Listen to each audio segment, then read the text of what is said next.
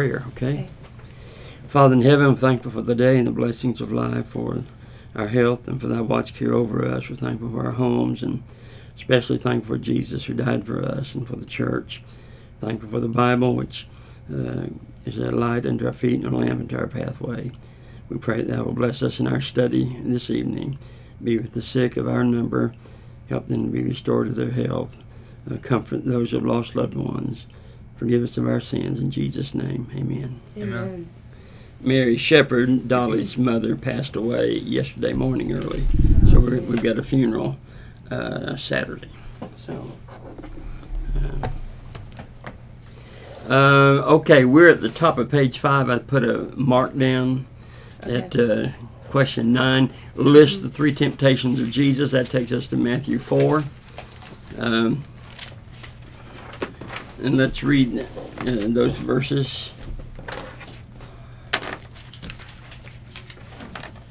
What question were you on? Sorry. Nine. Uh, question N- nine, Question, the Okay. top, the top one there, nine. Matthew 4, 1 through 12. Oh, hey, we went right to it. Getting a little better. Okay. Okay. Karen, you want to read um, first four verses? Sure. Then was Jesus led up of the Spirit into the wilderness to be tempted of the devil. And when he had fasted forty days and forty nights, he was afterward and, and hungered. Um, and when the temp- tempter came to him, he said, If thou be the Son of God, command that these stones be made bread. But he answered and said, It is written, Man shall not live by bread alone, but every word that pr- proceedeth out of the mouth of God. John, you want to take the next uh, verses through seven?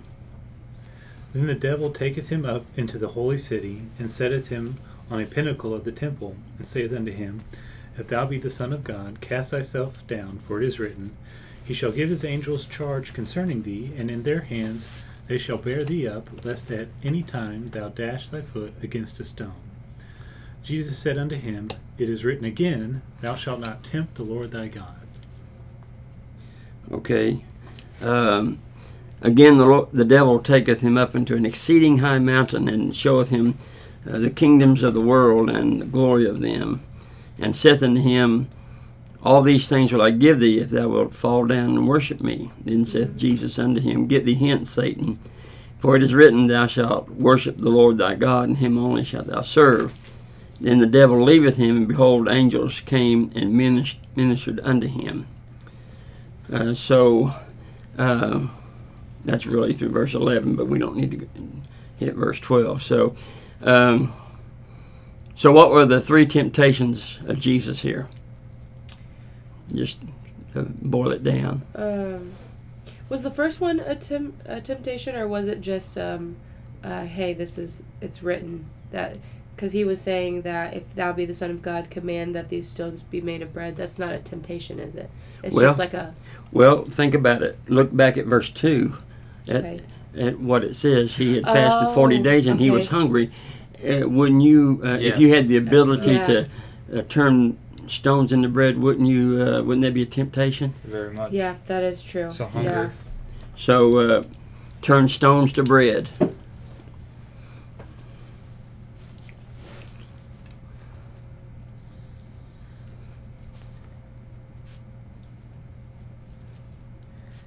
And then, What's the next temptation? um, I didn't really get, like, in 5 and 6, I didn't really get what it was saying. Okay, the devil take them up into the holy city, that be Jerusalem, Yeah. and setteth him on a pinnacle of the temple, meaning a high point uh, on the temple, like a wing of the temple. Okay. Um, and uh, he said, If thou be the Ah. Son of God, cast thyself down, for it is written, He shall give his angels charge concerning thee. So it, it was a temptation. I mean, he it's sort of crazy, but to think about, you know, being a, on a high mountain or high place and being tempted to jump. But since he was the Son of God, if thou be the Son of God, in other words, show that you're Son of God, because the scriptures say, and the devil quoted scripture, he said, uh, if thou be the Son of God, cast thyself down, for it is written, He shall give His angels charge concerning thee, in their hand, in their hands they shall bear thee up, lest at any time thou dash thy foot against a stone. He didn't misquote it. The devil knows Scripture, and he he quoted it accurately. But so he, wasn't tempting Jesus. He tempted no, God. he, he was tempting Jesus. Yeah.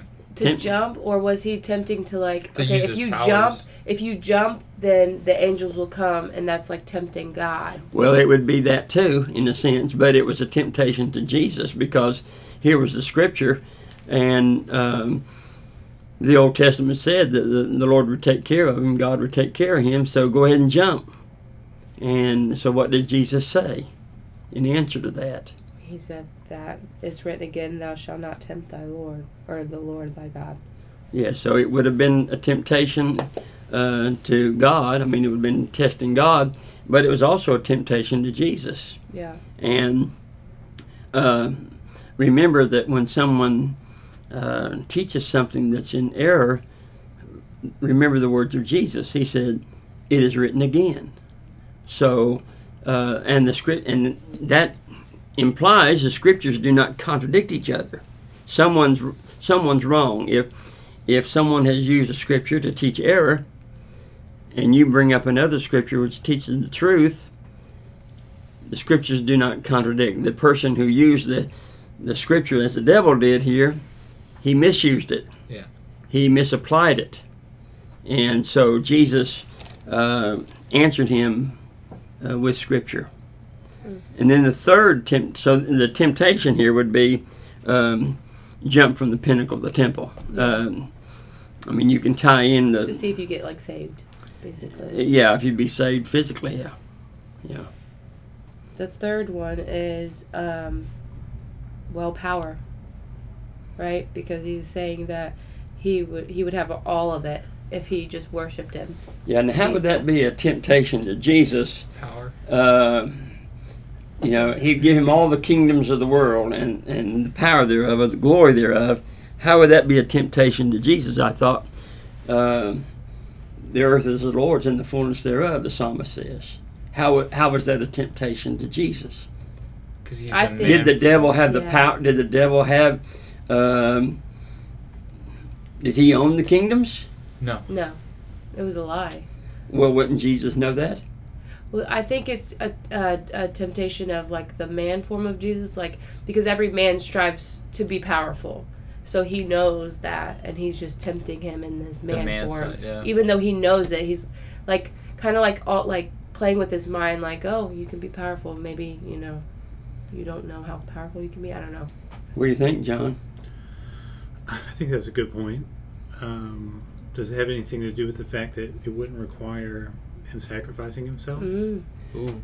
That's a yes, yeah. it would include that idea, and and with Jesus and the devil, if they if Join. Jesus had agreed, then uh, uh, the kingdoms would have been his. You know, the Lord allows the devil to have some power today, even. Oh, okay. I mean, uh, but uh, God's in control, And that's how free will exists. yes, yes. It's imperative for that. Yeah. So uh, the third temptation is bow down and worship me. If you'll bow down and worship me, then I'll give you all this. And that uh, the devil must have had some uh, ability to give that to Jesus, or it would not have been a temptation. Gotcha. Because he would have saw right through it. Yeah. Now, uh, 1 John two sixteen. The next question: How are we tempted? Oh, tch, so First- many things. Look at 1 John 2 and verse 16. Can we read it? Yes. For all that is in the world, the lust of the flesh and the lust of the eyes and the pride of life, is not of the Father, but is of the world. So pride of life, lust of the eyes, and the lust of the flesh. Yes, and those three, th- those are the three avenues in which the devil tempts us. So you could apply those to Matthew 4 1 through 12. You can. Lust of the flesh, he was hungry. He's hungry, yes. Pride of life, if you cast yourself down, angels will come and attend to you. Yes, Mhm. Lust of the eyes, this will all be yours. yes, All right. that's right. Huh. And there's some there's some overlapping in way with the temptation. Um, the the third one could be both the pride of life as well as you know lust of the eyes. You know Yeah. Lust um, of the flesh, can that also mean like, the passions of, the flesh, things? the passions of the flesh, and yeah, it could. Well, look at Genesis three sixteen. Genesis three sixteen. I'm sorry, three six three six. I gave you the wrong verse. Okay, Genesis three six. you gonna take that one? And when the woman saw that the tree was good for food, and that it was pleasant to the eyes, and a tree to be desired to make one wise, she took of the fruit thereof, and did eat, and gave also unto her husband with her, and he did eat. All right, does that does that meet the three temptations that Jesus uses, or Yeah. that, G, that the devil uses? Yep. Mhm. Food, eyes, So Make yeah, one wise, Yeah. wise. pride of life. Wow. So, okay. Wow. He's using the same tactic again. and he still does. Yeah.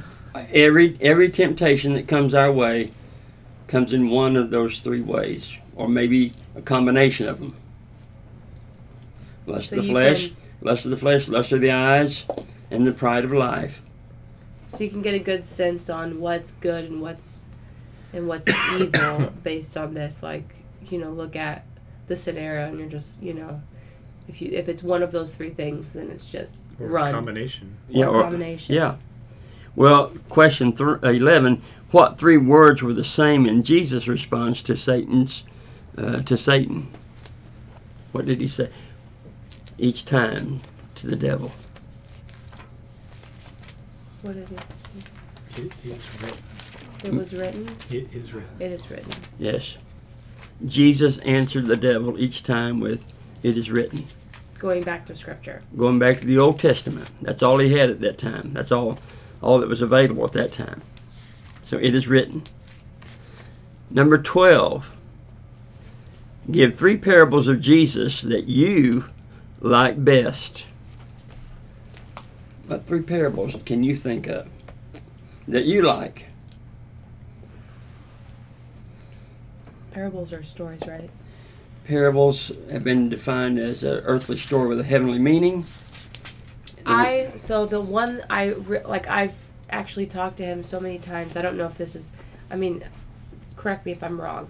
Um, my mind always goes to how Jesus um, prayed in the garden before he was sacrificed because he knew he was he was gonna be sacrificed and he didn't want to be sacrificed and he asked God like is there any other way basically like can Mhm. I not can I not get sacrificed Yeah, let this it was yeah pass. it was Fear. he was he was fearful he was he didn't want to do it it was just like that that kind of resonates with me just it's like you know he even Well, I had think- fear He did want to do it, but I think he was just scared, right? he was scared Well, the the humanity of Christ comes out in in the garden, and it was the humanity of Christ that prayed, uh, "Let this cup pass from me." He knew that it was necessary, but if there's any other way, yeah then that's what he wanted. But of course, there was no other way. Um, but a parable, or and, and were you all in the auditorium class Sunday mm-hmm and the Sunday before? Yeah. Mhm. Maybe it was last. It was this Sunday when Nathan goes to David, and he tells Mm. about the the man that had a pet sheep. Yep. oh I see You know, that was and- last Sunday. and then the rich man had many flocks, and when he had a visitor come to see him, instead of taking one of his own, he had many. He took the poor man's lamb that was like a daughter to him, and he offered it. You know, gave it, and and David was very angry about it. But the point is, that's a parable. That's a that's a parable, and parables were told for four basic reasons. You might want to write these down somewhere in your notes. Four reasons for the Lord's telling parables or anyone's telling a parable. Number one, to reveal the truth. Number one, reveal the truth. I'll copy yours. Yeah. Okay. You know, we we remember sometimes stories that illustrate truth, and we may not even remember the truth that's, that's illustrating. But if we if we have Like the the story, we can remember it. We can remember the truth easier. So it's to reveal the truth. Number one. Number two, it's to um, conceal the truth, to hide the truth from some.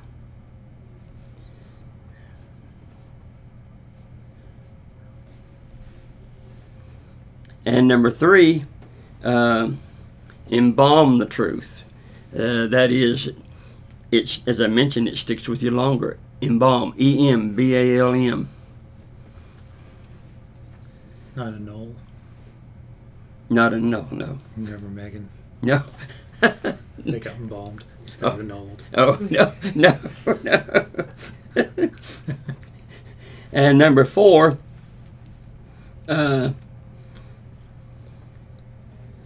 to cause men to attest to the truth before they see that it applies to them. To attest to the truth, to recognize the truth before they realize it applies to them. And that's the case with David Yeah. the parable uh, of the man that took the poor man's lamb or sheep. Uh, David was angry about that. You got it He- before the before before he uh, sees that it applies to him or to them.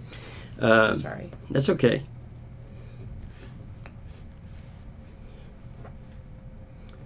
Kind of like um, Just like David. David Yeah. David was so angry about it. Now, if if Nathan had gone in and said, "You took someone else's wife, you murdered a man," what would have happened to Defense. Nathan? He probably would have been killed. You know, uh, David would have been angry. He wouldn't have accepted it.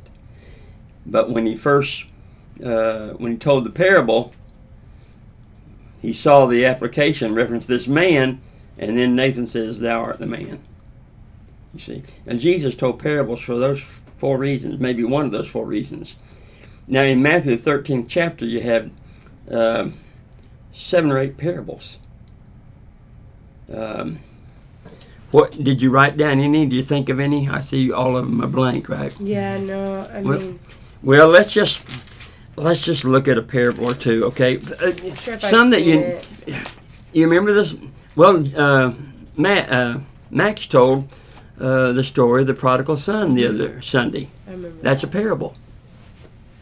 That that was a parable. So, do parables really happen, or is it just a story like the boy who cried wolf, or like those stories that didn't really happen, but like is like a meaning behind it? Well, uh, it's possible that they could have happened, but regardless of that, they teach the truth. Sometimes people say, "Oh, that's just a parable." Like for instance, in Luke 16, in reference to the the rich man and Lazarus, uh, people say, "Oh, that's a parable."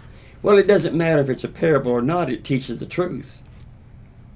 Now, there's a difference in a fable and a parable. Maybe we'll get to that later, but a parable um, is from a Greek word parabole, which para means beside and bole means to throw. See the word ball there? Bole? Ball? Bole? So to throw beside. So you you throw beside uh, the known to the unknown, or vice versa. Uh, the unknown beside the known.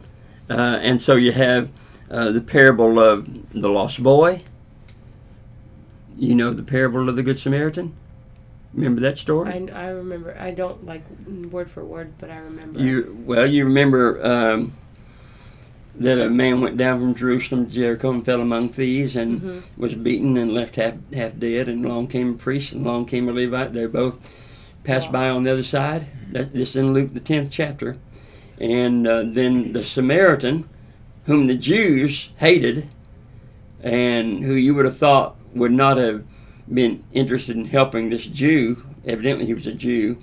Um, that was left half dead, but it was the Samaritan, the least to be expected to take care of that man, went to him, bound up his wounds, pouring in oil and wine, and then took him to put him on his beach, took him to an inn, and said to the innkeeper, "You uh, you take care of him. Here's money, and if I when I return, if you need more, I can give you more. Well, that's the parable of the Good Samaritan. Um, and uh, whether it happened or not, it teaches the truth. Um and then there's the uh, there are other The parables. mustard Parable of the sower. The parable of the sower. Where it was given to conceal. Yes. Let's look at Matthew 13. And and the parable of the of the sower is found in three places. It's found in Matthew 13, Mark 4, and Luke 8. So let's let's look at Matthew 13 and begin with verse uh, 3. Uh, Tierney, you can begin. And he spake many things unto them in parables, saying, Behold, a sower went forth to sow. And when he sowed, some seeds fell by the wayside, and the fowls came and devoured them up. Can we keep going? Yes, just keep reading until I get tired. Some fell upon stony places where they had not touched earth, and forthwith they sprung up, because they had no deepness of earth. And when the sun was up, they were scorched, and because they had no root, they were withered away. And some fell among thorns, and the thorns sprung up and choked them. But others, but other fell into good ground and brought forth fruit, and some an hundredfold, some sixtyfold, some thirtyfold. Who hath ears to hear, let them hear. Okay, now there's the parable. What does it mean? What did we just read? Someone planting something. Someone planting a seed. Go back to verse 3. Yeah. Behold, a sower went forth to what? To sow. So, and the way they sowed back then was they broadcast it. They took the seed and they just threw it out. Threw it out in all different directions. And it fell upon four different types of soil or ground. Yeah. What were the four different types of ground? Stony places. What was the first one? Um, Fell by the wayside. Wayside, wayside is what? like the road, Oh, Like, yeah. you know, or pathway. okay. you know. Uh, and then what? Uh, stony places. Stony places. like rocks. Yeah. Um, and then Among thorns. Among thorns. Yeah. And what else? Verse fell 8. into good ground. Good ground. So there's four. There's the wayside, there's the stony, there's the thorny ground, and then there's the good ground. What does that mean? All different. Um, all different places. Like it. Like some went here and there. Yeah, it, it's a parable. It's good teaching. and good. Is it and- teach- It's, Teaching- it's teaching. Usually, here's a point. A parable usually teaches one main lesson. One main lesson, though we often make multiple lessons out of them. You know. Um, Uh, is it meaning like, uh, is this parable like saying it doesn't matter where you're from? Like, or is that, am I off on that? you know what, Jacob? We don't have to speculate on it because Okay. Jesus gave the interpretation of this parable. The only two parables that he gave the uh, the interpretation of, and that was parable of the sower and the parable of the tares, and it's in this chapter as well. So begin reading with me at verse 18 because the disciples ask him, "What does this mean?" Okay. Okay, uh, John, verse 18, beginning. Hear ye therefore the parable of the sower. When any one heareth the word of the kingdom, and understandeth it not, then cometh the wicked one, and catcheth away that which was sown in his heart. This is he which received seed by the wayside. Okay, let's pause there. Mm. So the wayside soil received seed, but uh, the birds came by Mm. and picked up the seed and carried it away. And the birds are representing the The, the devil, the wicked one, the devil. So the devil knows the power of God's word. So what does he want to do? He wants to remove it. So before really it has the time has time to germinate, it's carried away. There are many people today who, because of prejudice, will not hear the truth. They'll say, Well, you people think you're the only ones going to heaven. You know? And so they won't listen. Okay, and the next next soil is what? Go ahead, John. But he that received the seed in, into t- stony places, The same is he that heareth the word, and anon with joy receiveth it. Yet hath he not root in himself, but dureth for a while.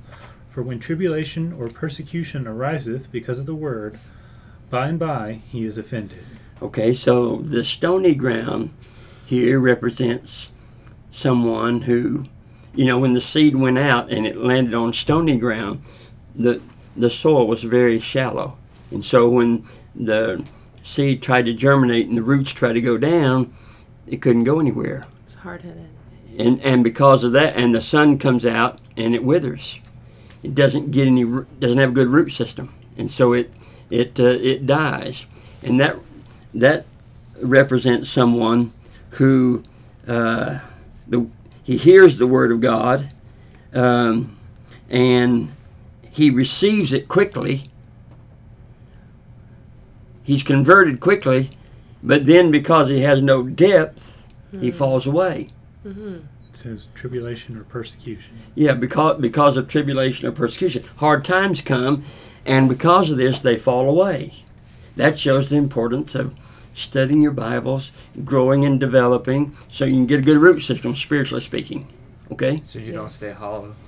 Stony place. Sorry, I'm trying to get all these. That makes yeah. that Um, makes way more Someone who hears, And obeys quickly. hears, and obeys quickly. but because he has no, um, Death. he's not grounded well, doesn't have a good foundation, doesn't have a good root system, uh, so to speak. When hard times come, tribulation or persecution, he falls away. Okay. So that's the stony ground. John, take the next one too.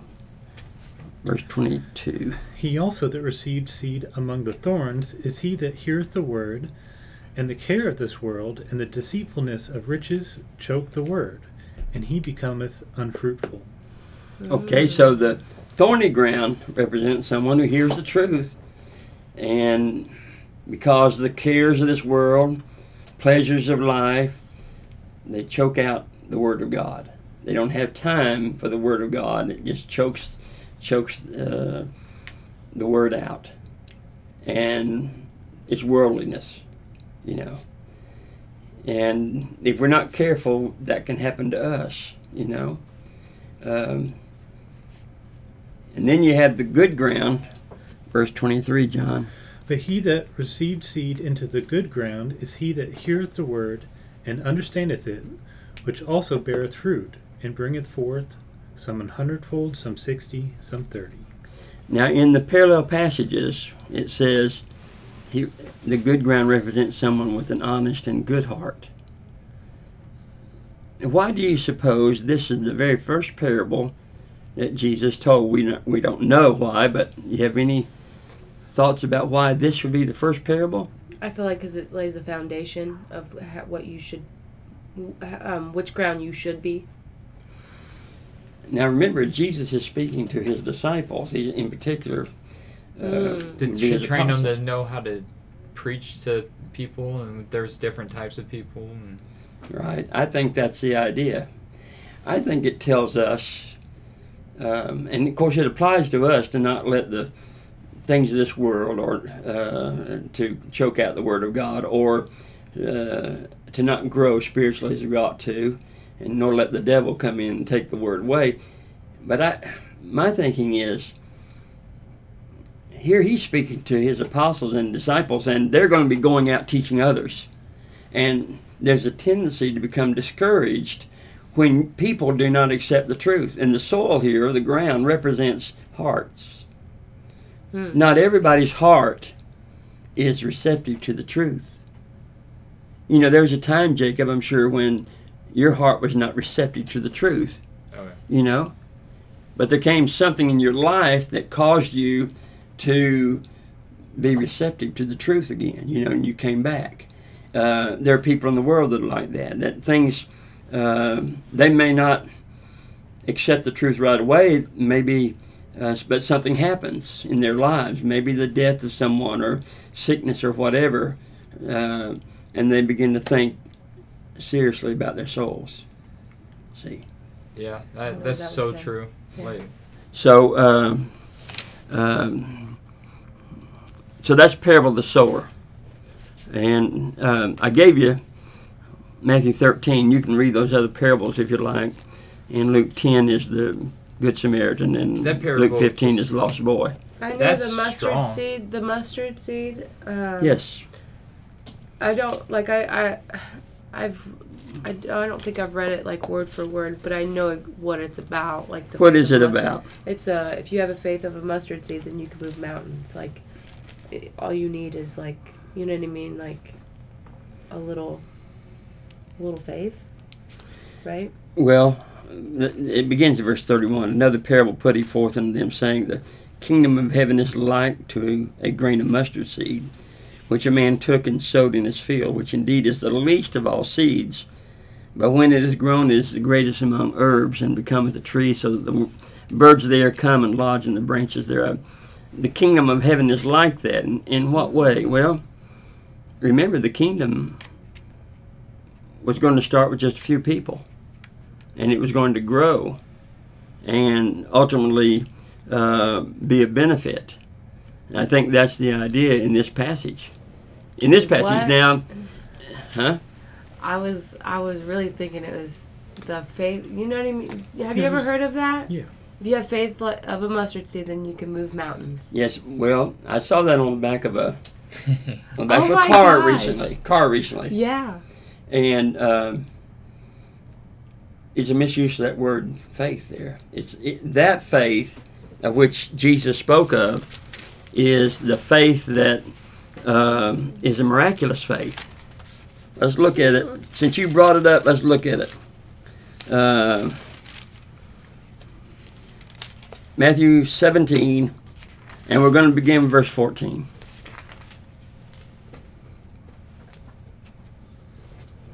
I'll read it. Okay.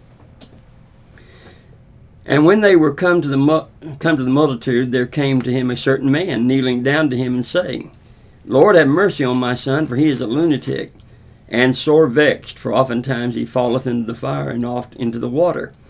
And I brought him to thy disciples, and they could not cure him. Then Jesus answered and said, O faithless and perverse generation, how long shall I be with you? How long shall I suffer you? Bring him hither to me. I think he was talking to his disciples there. And Jesus rebuked the devil, and he departed out of him, and the child was cured from that very hour. Then came the disciples to Jesus, Jesus apart, and said, Why could not we cast him out? Jesus said unto them, Because of your unbelief. For verily I say unto you, if ye have faith as a grain of mustard seed, ye shall say unto this mountain, Remove hence to yonder place, and it shall be removed, and nothing shall be impossible unto you. Howbeit this kind goeth not out but by prayer and fasting. This was a miraculous faith. Um, turn over quickly to 1 Corinthians 12. You know, the apostles had the baptism of the Holy Spirit. We'll get to all this later. The apostles had the baptism of the Holy Spirit in which they could impart miraculous gifts to others. Um, and they did that by the laying on of hands. We're getting way ahead of ourselves on Yeah. this. Sorry. Um, so you're you're to blame, Terry. but anyway, in 1 Corinthians 12, 8 through 10, you have nine miraculous gifts. Keep in mind, they didn't have the written word like you and I have today. So it says, For to one is given by the Spirit the word of wisdom, to another the word of knowledge by the same Spirit, to another faith by the same Spirit, to another the gifts of healing by the same Spirit, to another the working of miracles, to another prophecy, to another discerning of spirits, to another divers different kinds of tongues, and another to another the interpretation of tongues. Now back in chapter 12 verse 1 it says, Now concerning spiritual gifts, miraculous gifts. He's talking about miraculous gifts. Church at Corinth had a misunderstanding of miraculous gifts. They thought that the speaking in tongues was the greatest gift. Paul lists them here. One of the gifts that he mentions is to another faith. It was a miraculous faith. It was the kind of faith that the disciples need to have to um, heal this man, uh, this boy of, of this uh, demon possession. Now, what is this? What is this whole like? What is this talking about? Because this is in the New Testament. We don't have these anymore, right? No, and we'll get to that. Okay. We'll get to that. So, uh, you know, yeah, the apostles could have uh, said, "Remove hence to yonder place" in reference to a mountain, even if if they had the faith as a grain of mustard seed. The significance is the mustard seed is so small, uh-huh. Yes, right? Very And so in both cases. So like, if your faith, you know, the your miraculous faith was that of a mustard seed, even though it's that small, you could still move mountains. And then for the first one in thirteen, it's the fact that it's so small, but out of the herbs, right? Like, it becomes l- large enough that the birds can lodge in it, right? So that's just the power of it. Because the very next parable is leaven. leaven Yeah, and, and, just a little bit of like just a little bit of leaven can leaven the whole lump and, right, so and both of those deal with the growth of the kingdom. They both start small, but the leaven works inwardly. You know, that's the idea. So to show its power or Yes. potency yes, okay.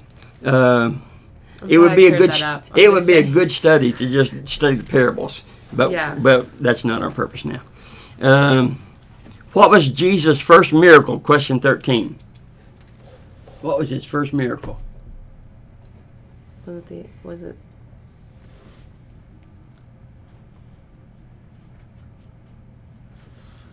go to Hebrews? that's What is a that's sort of a that's sort of a curve. That's it, it is i Uh, started writing you did start what did you start to write and i looked at the passage I'm like well that's not going to be that what were you? Tr- i started were writing water to wine the water to wine is not but that's not what the question says because the next question is what What Uh, was uh, Jesus' first miracle while on earth? Wait a minute. What's Oh, the, go to Hebrews? Go to- Meg- go to Meg and I Hebrews. had a, quite a discussion about it really yeah who won well i don't know i want to see how how we answer it so what's hebrews 1 3 3 through 4 Uh, Look it up. Let's read it. Let's let the Bible answer. Because it doesn't matter what Vic says. Hebrews one three through four. Actually, back up to verse 1. Just read 1 through 4. One one through four. Let Jacob get there. Find it, Jacob? Yep. Okay. Hebrews 1 1 through 4. Tierney? Okay.